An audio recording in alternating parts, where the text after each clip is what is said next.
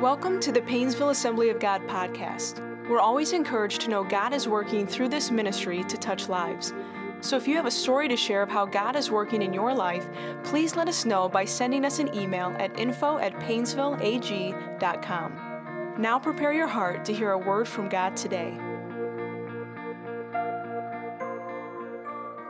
And over the next several weeks, we're going to really delve into that chapter. We're going to we're going to dig deep. And let me just kind of tell you this week, uh, I was praying since I've come back from Honduras, just knowing, Lord, what where where are we going with our next series? What what are you wanting to do? What do you want to speak to your people? And I was really wrestling, Lord, where do you want us to go? What do you want us to do?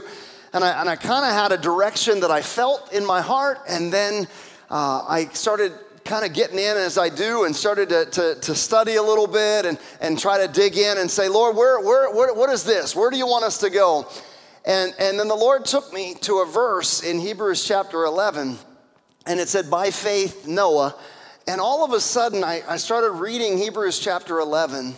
And what I discovered, and, and, and, it's been there, how many know that, that you can read the Bible over and over again, and sometimes you just come across a passage in a certain moment, and it's just like, aha, the Lord just like, whoo, you know, and, and that's just what, what happened. And so I came across, and, and, and as I was, was kind of looking at this very familiar chapter called the Hall of Faith and all of these Old Testament characters of faith, I noticed a recurring theme. The words by faith, by faith, by faith Abel, by faith Enoch, by faith Noah, by faith Abraham, by faith, Sarah. By faith, Isaac. By faith, Jacob. By faith, Joseph. By faith, Moses. By faith, Joshua. By faith, Rahab. And on and on and on and on. 17 times. And there's another time where, where it doesn't necessarily say by faith, but it's implying it. 17 times over and over and over again. This list is filled with people who are not perfect people. In fact, there are moments that they acted in great faith, and there are other moments where they struggled and they didn't, where they wavered with faith. Noah got drunk, Abraham lied, Sarah laughed at what God said, Jacob was a deceiver, Moses was a murderer, Rahab was a prostitute, David committed adultery and murder. And don't even get me started with Samson. And yet, here they are in a chapter dedicated to faith and what we see in the lives of these imperfect people is we see God giving us illustrations of what faith is all about. What is faith all about? And so, in each of these things, we get another picture of what faith is. Some of these men and women didn't have it easy for their faith. In fact, many of them didn't escape the trouble, didn't escape the persecution, didn't escape the problem that they were in. And yet there was something about their faith and their trust in the Lord that kept them going. How many of you know that faith isn't always about believing that God is going to move the mountain, raise the dead, or change the circumstance? Sometimes faith is believing God in the circumstance no matter what his decision is. I know that doesn't get as much of an amen. We want to think if we have enough faith, that'll change every circumstance, but that's not always the case because God is sovereign. Faith is much bigger than that. Faith is much bigger than, than, than having a, a, rub the lamp kind of a genie that if I just manipulate in the right way and, and, and have the incantation of prayer in the right way or rub the whatever the right way, that somehow if I just do it just this way and this, then God's going to answer. Sometimes God does, sometimes God doesn't, but it, sometimes our faith gets rocked by that. And there were those in, in, in, in the writer of Hebrews is writing to a people that is struggling with their faith. They are enduring some things and going through some things that are very difficult circumstances, many of them persecution. But regardless of the fact of whatever it is the trial, the difficulty, the persecution they're struggling with their faith. In Hebrews chapter 10, I just want to back up just a moment, read a few verses to give context to what he then launches into and what we're going to look into in chapter 11. Starting in verse 32 of chapter 10, he says this Remember those earlier days after you had received the light Remember, they received the light, that's salvation. Wow, the aha moment. When you endured in a great conflict full of suffering, sometimes you were publicly exposed to insult and persecution. At other times, you stood side by side with those who were so treated. You suffered along with those in prison and joyfully accepted confiscation of your property. Oh, how would you joyfully accept confiscation of your property? Not in America, right? That ain't gonna happen to me. Friends, get ready. I know, we don't like to hear that.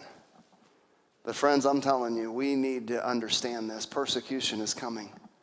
It's coming. All the rights, all the freedoms, all persecution is coming.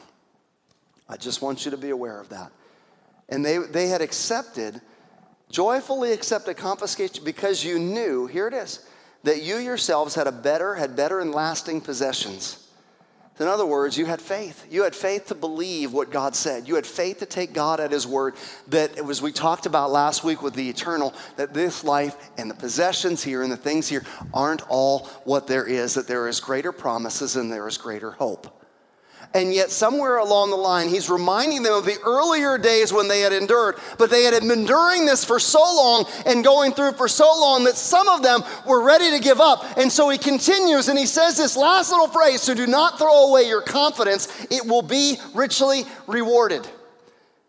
And, and why I just felt stirred because I, I, I, honestly think that, that, that I, in, a, in a group this large and, and just knowing some of the circumstances, it is so easy when our circumstances persist and when our problems persist and when our difficulties persist and when we pray and we're not getting answers and when we're believing God but we're not seeing the fruit of it, it's so easy to lose confidence and want to give up.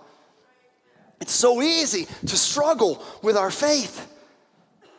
It's, it's so easy to want to abandon our faith. And I, I, can't help but believe that there are some here today that are wrestling with their faith and that are struggling with confidence. And the illustrations that we see in Hebrews chapter 11 are filled with people who at times struggle with their faith.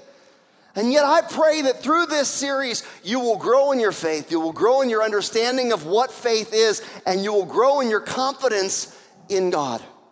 And so today we're going to lay the foundation. Today we're going to mine out the concept of faith. We're going to dig deep and we're going to mine out the concept of faith. And I have been praying very hard that the aha that I have received. Now, I got to be honest, I have, I have read Hebrews chapter 11, 1 uh, over and over, which is a definition. I've heard it over and over, I've quoted it, I've read it, but I've got to be honest with you. As I began to study this week and as I began to really dig deep, there were some moments where I went, Oh, I don't think I understood it that way.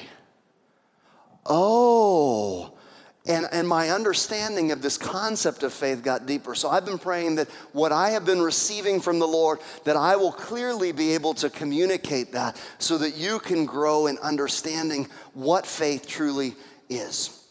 What faith truly is. In fact, faith is a term, how many know it's thrown around a lot today?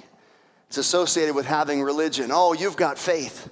You've got religion associated with going to church. Oh, uh, I'm going to church. Oh, you've got faith. We, we throw faith all around today. Faith is all, all kinds of things. Faith is hoping that something will happen. Faith sometimes is some uh, emotional feeling. Oh, I've got, I've got a feeling of faith. But, friends, faith is so much more than that. And it's so much more than just an intellectual uh, understanding of some kind of a, a, a doctrine. And faith is, it, it, it, includes believing, but it's so much deeper than that. It's so much deeper than that. And, and, and whether religious or not, I don't know if you realize it, but everybody demonstrates faith in some way. Let me, let me kind of illustrate. A couple of weeks ago, you know, we, we took a trip to Honduras. We took a team of 15 from here to Honduras. Well, to get to Honduras, how many of you know that it would take a long time if you had to drive? And so we, we flew, all right? So, so imagine with me, you know, and, and people do this every single day, but you, you go to the airport, you get to the airport, and as you get through security and all of that, you say, you know what, I got a little bit of time. I'm gonna stop and get a cup of coffee and a donut. How about that, right? So you get a cup of coffee and a donut, and then you, you take that, you get into the plane, and, uh, and as you get into the plane, the, the engines begin to whine, they begin to, to roar. You zip down the runway over 100 miles an hour. I don't know how fast it takes to be able to take off. And just at the last moment before the runway is ending and a steel fence is in front of you, the plane lifts up and, and takes off, right? Now, I don't know about you, but that doesn't, to many of us, that doesn't even sound like faith. That just sounds like routine. But let me, let me, let me just put it to you this way. It doesn't sound risky, but let me, let me ask you this. You just brought a cup of coffee from a lady you never met. You have no idea if she put anything in your drink or not. She doesn't know about the coffee she sold you. She doesn't know where it came from or how it was or what it was. She's just trusting that it's good for you. We know nothing about the donut we put in our mouth. We might see an ingredients list, but we don't know much more than that or how it came about or what process it went through. We don't know about the plane. We didn't expect the we didn't inspect the engine, we didn't check the fuel, we didn't meet the pilot, the sealed cabin doors, we didn't even see the pilot.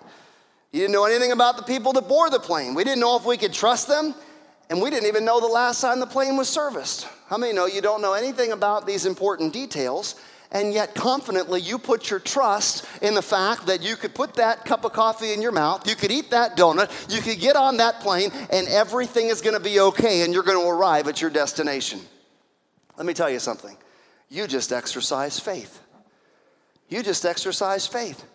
A business takes a check based on good faith that there's money in the account. You bring your vehicle into the mechanic for repair, but you never see it repaired. You get a bill for parts and labors, and in good faith, you pay it, assuming that they replaced only what needed to be repaired, and they actually put the, the new parts they said they put in. At the heart of faith is trust. And trust is something, uh, trust in something or someone, and a belief that the outcome is going to be what you expect. That's faith. That's faith. And so Hebrews 11, 1 begins this way. I'm going to read from the New King James Version because I like the way it puts it, maybe just because that's what I grew up with. Now, faith is the substance of things hoped for and the evidence of things not seen. Now, in this definition, there are three key words to faith. Stay with me. Three key words. The first one is substance. Substance. In order for faith to be faith as God defines it, it must have substance. Sometimes we think of faith and we think that faith is just out there. It's just this thing you can't, can't really grasp or put onto it. What, what is it? What, what, is, what is faith? But the definition here in, in Hebrews chapter 11, verse 1 says that faith is the substance Faith involves things, it involves stuff, it involves something. Faith is more, it's, it's not positive thinking, it's not a hunch that is followed, it's not hoping for the best and that everything is going to turn out all right. Faith is not a feeling of op- uh, optimism, and it's not a hope so feeling. Neither it is it an intellectual assent in doctrine, it's also not believing in spite of evidence. Friends, faith deals with real things.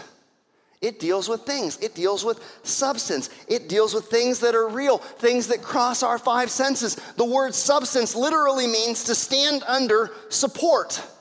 So, faith to a Christian is what a foundation is to a house. That's what, that's what faith is. And, and really, this is the key to understanding faith. Faith is only, hear this, faith is only as good as the object in which you put it in. Faith is only as good as the faith is substance. It's only as good as the object. So let's go back to that, that, that illustration a few moments ago. When we went to Honduras, our faith was in the pilot and the plane, and it was only as good as the substance of the plane and the pilot. We trusted, I trusted that the, the object, the plane, had been engineered, it had been maintained, and, and that it could take me to my destination. My faith, the substance of my faith, was in a company called Delta. And that Delta could do what they promised to do, could take us safely to the destination of San Pedro Sula, Honduras, that they promised and said they could do. Now, I had faith, but my faith was in substance. My faith was in Delta, that Delta would do what they had promised to do and that we would get there safely. My faith was only as good as the substance to which I had put it in. The pews you're sitting in. You had faith when you sat down that they weren't going to fall over or let you down on the ground. Your faith was only as good as the substance or the strength of the object in which you put it in. my faith is only as good as who I trust. Faith is only as meaningful as the substance to which is attached. So if you have faith in a bad substance, or faith, or your, then your faith is going to be insufficient. in how much, doesn't matter how much you possess. You can have great faith, but great faith in the wrong substance, great faith in an insufficient substance is not going to lead you to your promised destination. It's going to lead you to problems. I know, we're getting deep here. You're like, what in the world? Where are you going? What? We're getting deep.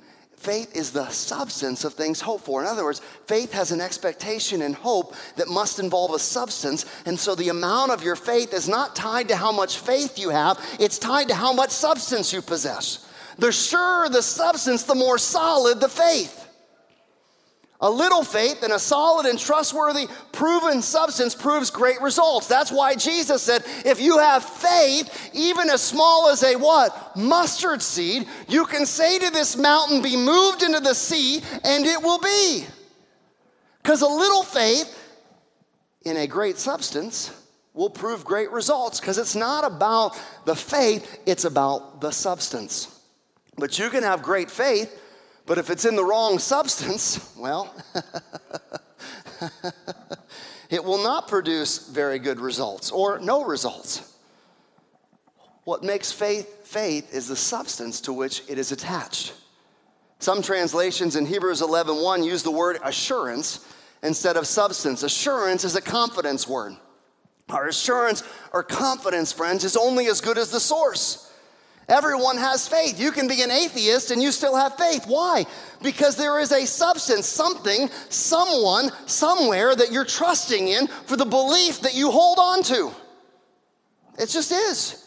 Perhaps some professor in some university somewhere told you what you ought to believe. A professor, a doctor, they've got probably uh, more letters after their name than I do, and they gave you some books by people who had more letters behind their name than what I do. And so you read those books, you listened to that professor, they told you something, and you said, Oh, that makes sense. I'm going to believe that. You put your faith in that professor or in that textbook or in whatever that is. And so, therefore, you choose to live your life and, and, and the actions of your life and the decisions of your life and the morality of your life all around whatever it is you have chosen to put your faith in and believe in.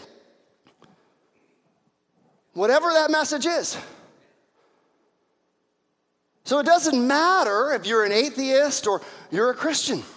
It doesn't matter if you're a Hindu or a Buddhist or whatever it is, somewhere along the line, there is something, the source, something that you decided to trust, that you decided to put faith in, that began to shape the way you live. The surer the substance, the more solid the faith. Faith is only as good as the subject in which it is based. Faith is the assurance of things or subject, substance hoped for, and the evidence of something your eyes have not yet laid eyes on, but you know is real. So, to truly understand faith, you have to look at the substance of the things hoped for. That is the object that gives us the assurance of our faith. And so, we who, who look at the Bible, we who, who look at Jesus as Christians, Christ, Christians, Jesus, we have chosen to put our faith and our trust in Jesus. We have chosen to believe his word. We have chosen that, that, as we have looked at His Word, I know myself, maybe I can't speak to all of you, but I've looked for myself, and I have, as I have looked, I have found that there is no sure or sure source, there's no better substance for which my faith should be put in than Jesus Christ and His Word. I, I have looked in, and for me, I have found that there's not a greater substance. So, to begin with faith, faith is not about coming to church. Faith is not about your denomination. It's not being assemblies of God, Baptist, Methodist, Presbyterian, Catholic, or whatever else. It's not about your religion. It's about what you choose to put the source of your faith in. What is the substance of your faith? That's what, at the very heart, that's the first part of this. The first key word is substance. Now, why do I believe in that? Why have I chosen that my faith, my trust should be in the substance of the Lord Jesus Christ and of His Word? Well, Hebrews chapter 6 and verse 18, again, His Word says it's impossible for God to lie. How many of you know that faith is all about trust and you can't trust a liar? I can't trust a liar. And God has never lied. He is the same yesterday, today, and forever. He, is, he has been consistent. He's the same yesterday and today and forever. And so I find that a true source of my faith is in God's Word in the Bible. Now, how can I believe that? How can I trust that? If God is a solid substance that we can trust, how, how do I know what is that? Well, the second word is evidence evidence in Hebrews chapter 11, 1 to 3. Let me read it again. Now, faith is the substance of things hoped for. Here's the second word the evidence of things not seen. When we think of evidence, I don't know about you, but I associate it with proof. I, I, associate evidence with proof. And, and, and doesn't, doesn't faith need evidence? The word used for evidence also means conviction, or to be certain, or to be convinced of. And the hard part is the writer defines us as evidence or proof and certainty in, in what we do not see. And, and that's what blows our minds away. That's what's so hard for us to understand is wait a minute, evidence is usually based on something that I see. It's usually based on something physical. But the definition of faith is that there's a certainty and there's a proof and there's an evidence, but it's in something I do not see. Something that is unseen. How, how, how is that? Evidence means to bring to light. So if you're in a court case to prove your point, you may you may have, present evidence that brings to light what you have believed to be true. So if you think that a person has stolen from the store, a local clothing store, they they've stolen some clothing from that store, that may be belief, that may be what you believe has happened. But the evidence or the proof validates by bringing that to light. So when you find it and you discover that the clothing is hidden somewhere under or in their purse or in their stroller or somewhere else and they've walked out the door and haven't paid for it, the evidence brings to light what you have believed. Now, Hebrews 11:3 illustrates for us. By faith we understand that the universe was created by the word of God, so that what is seen was not made out of things that are visible. Now, again, evidence of things unseen. And here we have this that takes us back to Genesis chapter 1 with creation. And it says that what we see now was made out of what was unseen. Genesis 1 1 says, In the beginning, God created the heavens and the earth. Genesis tells us the heavens, plural, and the earth. Now, we know from science that the universe is still expanding. And here in Genesis, it tells us that God created it. That God created, the writer of Hebrews tells us that God, as creator, created the things that are seen out of something that was not visible. And how did the writer of Hebrews say that we've come to understand this? He says it's by faith. Faith, first and foremost, is the substance, the source, which is God. And second, the certainty uh, uh, uh of our spiritual eyes believing in what has not seen, that God has created what is seen. Now, Paul wrote about this, Romans chapter 1, 19 and 20. He said, What may be known about God is plain to them because God has made it plain to them. For since the creation of the world, God's invisible qualities, his eternal power, his divine nature have been clearly seen, being understood from what has been made, so that people are without excuse. The Bible here talks about the fact, Paul writes about the fact that if we take a look at what is seen in creation, it becomes evidence and points to who? God. It points to God. It points to a creator. It points to, to the Lord. And I and, and this is a popular, if you've been in any philosophy class, you understand uh, you know the, the idea and the, the philosophical thing of, of the watch and the watchmaker. I have an Apple Watch. It's intricately made. There's all kinds of different things that are, that are involved in this, all kinds of things that it does. If you found this, you would automatically think that there was a maker. You would look at it and you would try to see where, where the identity is. Who was the maker of this watch? To understand what the watch is supposed to do, you've got to what? Ask the maker. You would never just assume that out of pieces and parts that were kind of spread out all over the place, that there was a little bit of a shaking and a little bit of a moving, and all of it all came together just into this so that you could look at it. If you did, I want to talk to you. I think there might be a place for you. No, but that, honestly, that, that, but sometimes that's the idea. When you take a look at creation, you take a look at the world, take a look at our human body, take a look at the eyes, take a look at all those things. We, we look at that and it points us to a creator. That what is invisible to our physical eyes is evidence that is plain in front of us. The problem is some see and some do not see. What's the difference? Faith. There, there are two eyes in which we can look. There's our physical eyes. Those are the things that we see and experience with our five senses. But how many you know that there is, the Bible also talks about spiritual eyes? That there is spirit, there is revelation knowledge. Revelation and where God, God unpacks things on a spiritual level that go beyond what our five senses can see and require us to have faith to see what we cannot see. Let me give you some examples from Scripture, all right, about the spiritual eyes. In the Old Testament book of Numbers, there's a story about a prophet whose name is Balaam.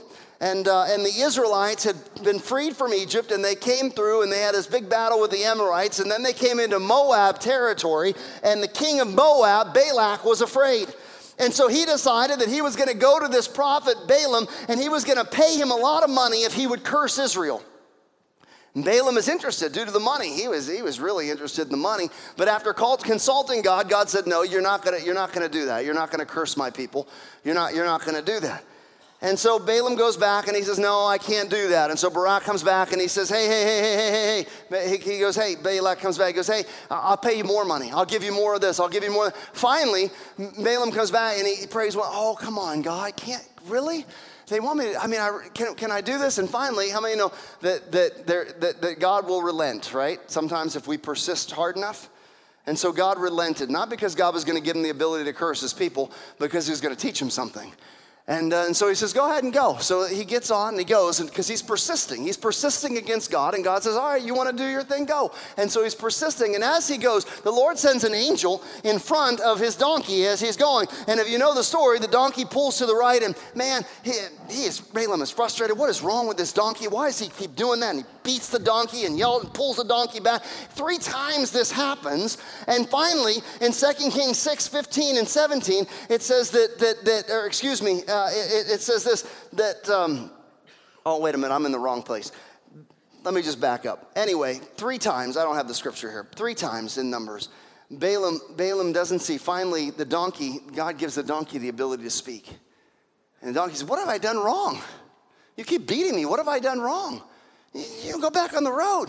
And all of a sudden, Balaam's spiritual eyes were open and he saw the angel of death standing in front, and that the donkey had actually been trying to keep him uh, from, from, from, from death.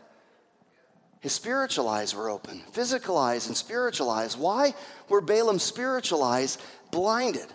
Because he continued in disobedience.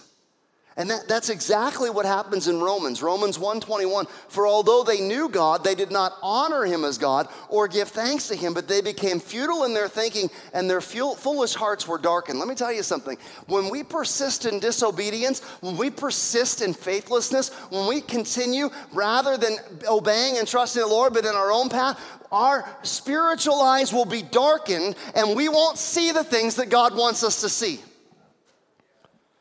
We aren't able to see it. And there, there's a lot who are not able to see it.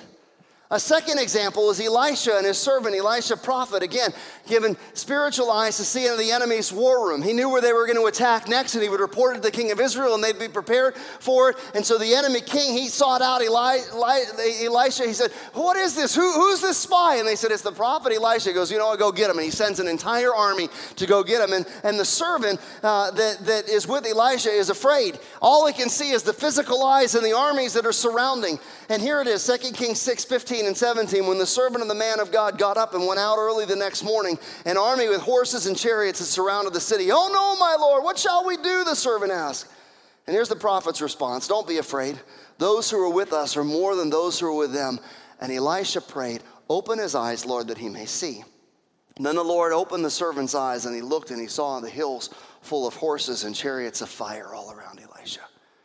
Physical eyes and spiritual eyes physical eyes and spiritual eyes. Spiritual eyes see what is not seen by faith. They're trusting in God, and God opens up the spiritual eyes to see things that cannot be seen by the physical eyes. That's faith. That's faith. And by Elisha's faith, it allowed him to see God's protecting army and God's power. Faith is able to grasp the evidence of the spiritual reality that is invisible to the physical eye. That is what faith is. It's able to grasp that evidence. Corrie ten Boom said it this way Faith is like radar that sees through the fog to the reality of things at a distance the human eye cannot see. And you say, well, why can that be? How many remember several years ago, these were very popular? They, they, they were these pictures, and, and they, I mean, when you just look at them, they just look like a bunch of colors. They look like a bunch of abstract art. But they tell you that if you if you look just right and you stare at it just right, there's this 3D image that would begin to pop out. Anybody remember those things? You know, and and and and and I'm always one of those people. For some reason, I just couldn't see it. I, I don't know. They everybody says, relax your eyes a bit. Just blink. Close your eyes, blink. Relax your eyes. Just look straight ahead and just let it come out. Just, just let it. And I go, I can't see it. And then you have other people right away. They look and boom, it's right there in front of them. They're like, wow. You know, that's what it is. There are some of us that can see. Spiritually, we can see. And there are others that can't. Blind. Why is that? Why is that? Because there are spiritual eyes and there are physical eyes. They're two different Pete's. And sometimes the only way to see the picture of what God wants is to, to see it is through faith. It's trusting in the source. It's trusting in the source. And we see that example in, in creation, created the visible out of the invisible. Hebrews 11, 3 says that we have come to understand that the universe was created by the Word of God. Remember, the Word of God. What did God do? When God did creation, what did He do? He said, God said, let there be light. By the spoken Word of God. The word here in Hebrews 11, 3 is the word rhema. Rhema, which means divine utterance or spoken word. And in the beginning, again, he uttered a word and it became. He uttered a word and it happened because he uttered it. Things happened because he uttered it. Dr. Tony Evans said this all the galaxies were created by someone we can't see using stuff you can't see to create a universe you can see. I don't know if some of you got that. I thought that was pretty good. Why is that important? Because this is the way God's been operating from the beginning. From the beginning of time, God, God, God operates this way by bringing stuff you can't see out of, out of stuff, by bringing stuff you can see out of stuff you can't see. He created a whole universe with that strategy. So, what's the problem you have again? I, I don't think you got that. Let me, let me go back through it again. God created a whole universe by bringing about stuff you can see out of stuff you can't see. That's the way He operates. So, right now, you can't see it. You can't see a solution to your problem. You can't see how that's going to happen. You can't see how, how this is going to come about. You can't see how God says in Romans chapter 8 and verse 28 that He works together for the good of those who love Him and are called according to His purpose. I can't see the good. I don't see the good. How are you going to turn this around for good? How is this going to be good? How is this in my best interest? How is this time in? And God says, Put your faith in me and trust me because I've been doing it for years, I've been doing it for centuries. I bring stuff you can see out of stuff you can't. That's, that's a strategy. Let me give you a formal definition of faith faith is simply acting like God is telling the truth. It's acting like God is telling the truth. The Bible calls it walking by faith, not talking by faith. There are some of you talk more by faith than you walk by faith. Craig Groeschel calls it being a Christian atheist. You say you believe in God, but you live like you don't. Hello, oh, Pastor, you stepped on my toes. Yep, ouch. We say we trust in the source, but do we? Have we really given full weight? Do we really put full weight of our trust in the source? Do we really believe that God is able to do what He said He can do? Faith is simply taking God at His word. It's trusting in the source. If you want a concrete manifestation of God, then what you believe about God must be married to what you do in light of that belief. Faith has, has got to become more than a theory in your head, it's got to be evidence through your actions. James said, faith without works is dead. God is real, friends. God has power. God makes promises, but you're not going to see it until you put faith in motion. Faith is acting like it is so, even when it's not so, in order that it might be so, simply because God said so.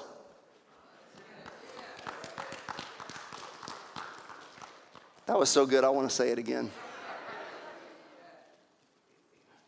Faith is acting like it is so, even when it's not so, in order that it might be so, simply because God said so. A lot of people say, I, you know what, I'll believe it when I see it. God says the opposite is true. You'll see it when you believe it. Dr. Warren Wiersbe defined faith this way true faith is confident obedience to God's word in spite of circumstances and consequences. Simply put, God speaks, you hear His word. We trust God's word, we act on it no matter what the circumstances or the consequences may be. The circumstances may be impossible, the consequences may be frightening and unknown, but we obey God's word just the same and we believe Him to do what is right and what is best. Why? Because our faith is in the source. It's in the source. And that's why Paul said the source was so important that I count it all as rubbish except knowing Jesus Christ and Him crucified. I count everything else as rubbish. All of the other things, all the other stuff I count, except knowing Him. Because the more you get to know the source, the more you get to know God, the more you get to know His Word, the more you get to know Jesus Christ, the more you'll put your trust in Him. Some of us don't have our trust in Him because we've stopped knowing Him.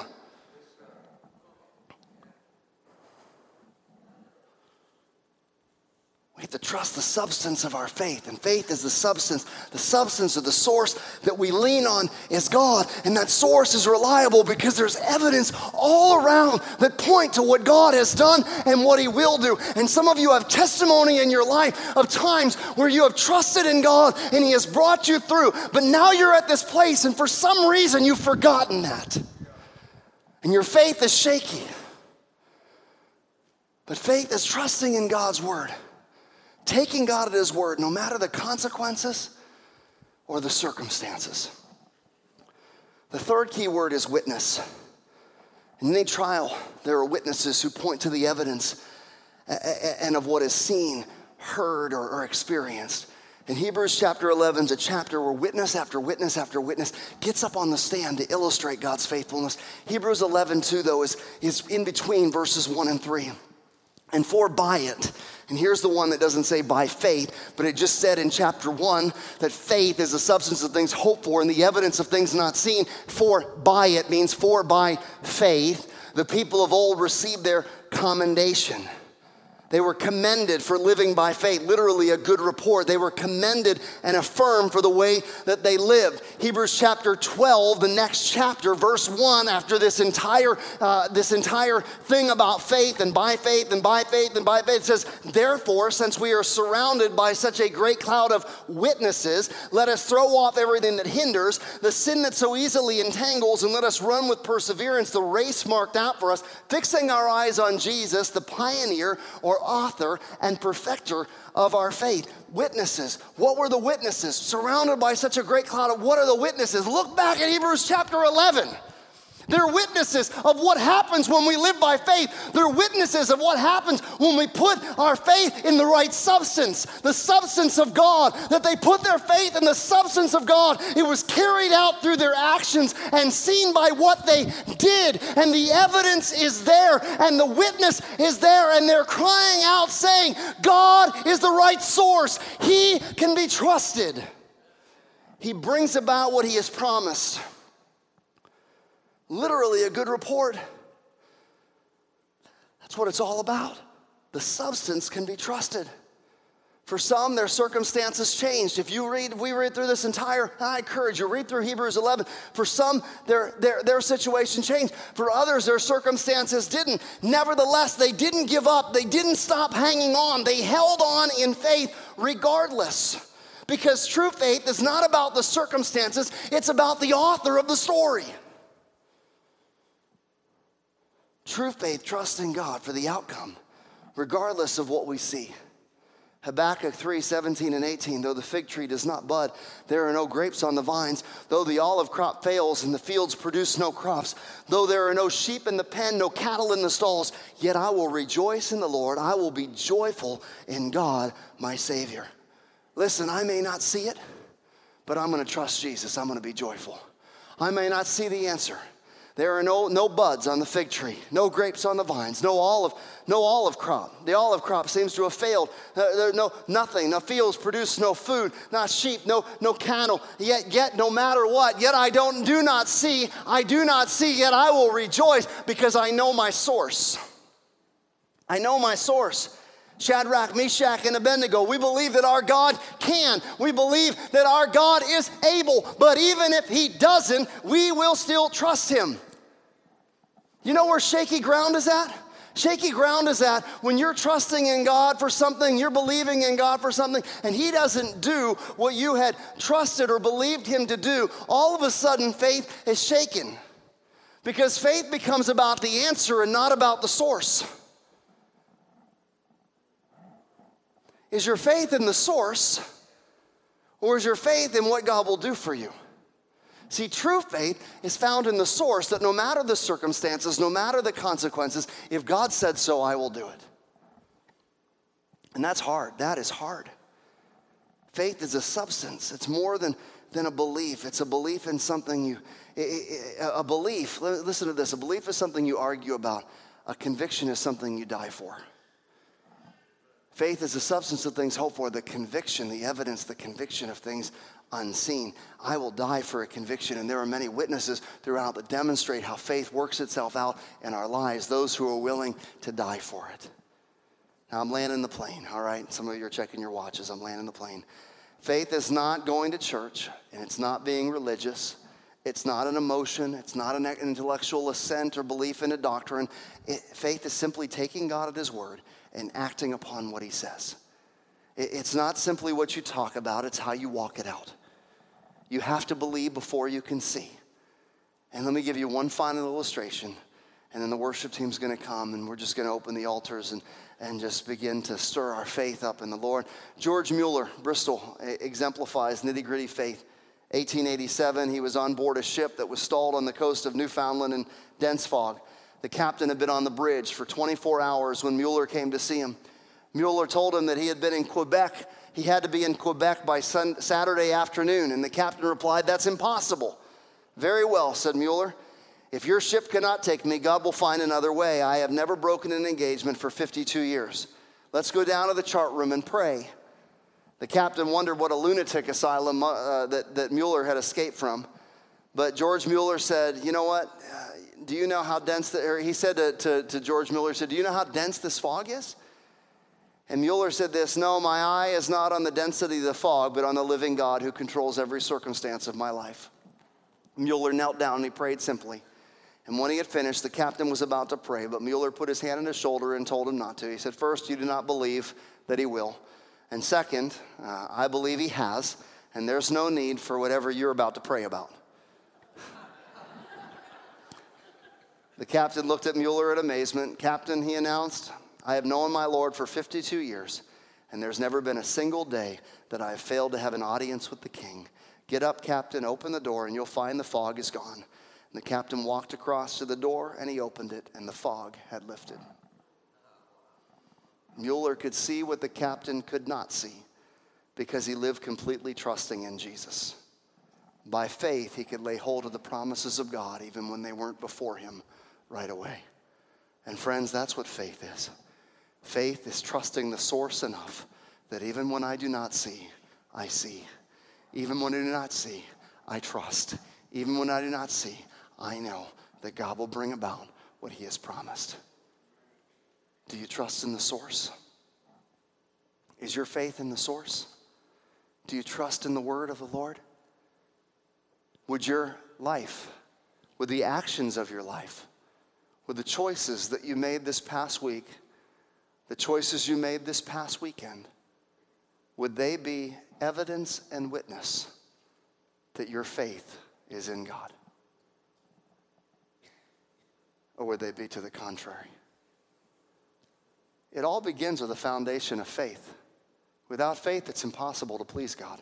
Hebrews 11 6. We must have faith to be saved. So, my question is where's your faith? Where's your faith? Let's bow our heads this morning.